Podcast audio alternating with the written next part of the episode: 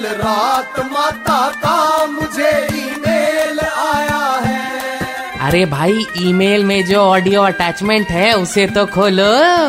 हाँ तो मैं क्या कह रही थी? पिछले रोज से ही अनलॉक वन में कुछ और ढील दी गई है। मेरे कई भक्त मुझसे घंटों फ़ोन पे सेफ्टी टिप्स पूछते रहते हैं। आपके हिसाब से सबसे सेफ़ तरीका क्या है माता? अरे बांगड़ू सबसे सेफ़ है मंगल ग्रह पे चले जाना। सुना है वहाँ कोरोना नहीं होता। खैर, कल रात ही मेरे भक्त पंकज पंचोली फ्रॉम गढ़चिरौली का कॉल आया था।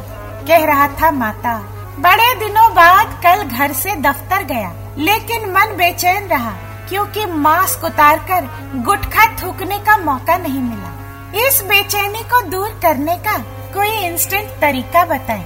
मैंने कहा, भोले इंस्टेंट तरीका तो है, लेकिन थोड़ा रिस्की है। ऐसे थूकना कि किसी हट्टे कट्टे पहलवान की कमीज खराब हो जाए। उसके बाद तेरा मुँह कई दिनों तक गुटखा थूकना क्या? गुटखा चबाने की हालत में नहीं होगा। बेचैनी गॉन ऑटोमेटिकली माता, आपके भक्त बैजू भैया का कॉल है।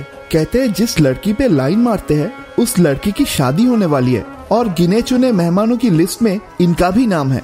समझ नहीं पा रहे कि इन्हें इनवाइट क्यों किया गया। बैजू से कह दे खुद पे ज़्यादा लोड ना ले। इसे लड़की के बाप ने लड़की की शादी में बारातियों के लिए सोफा बिछाने को बुलाया है।